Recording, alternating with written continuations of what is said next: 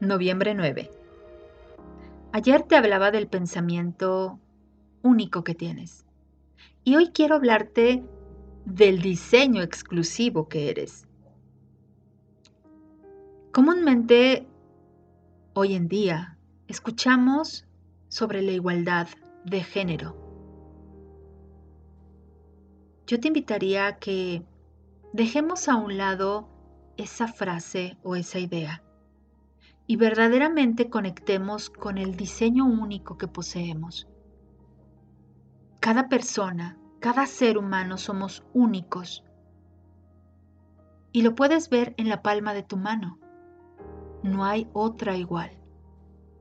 Tu huella digital es única, al igual que tu A D N y al igual que tu esencia, al igual que tu mente, y al igual que tu perspectiva de vida. Eres un ser único.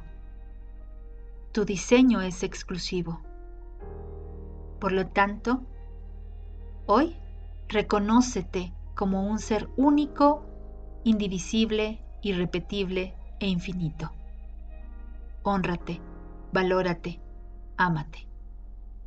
Yo soy Patricia Tanús y la luz sea contigo.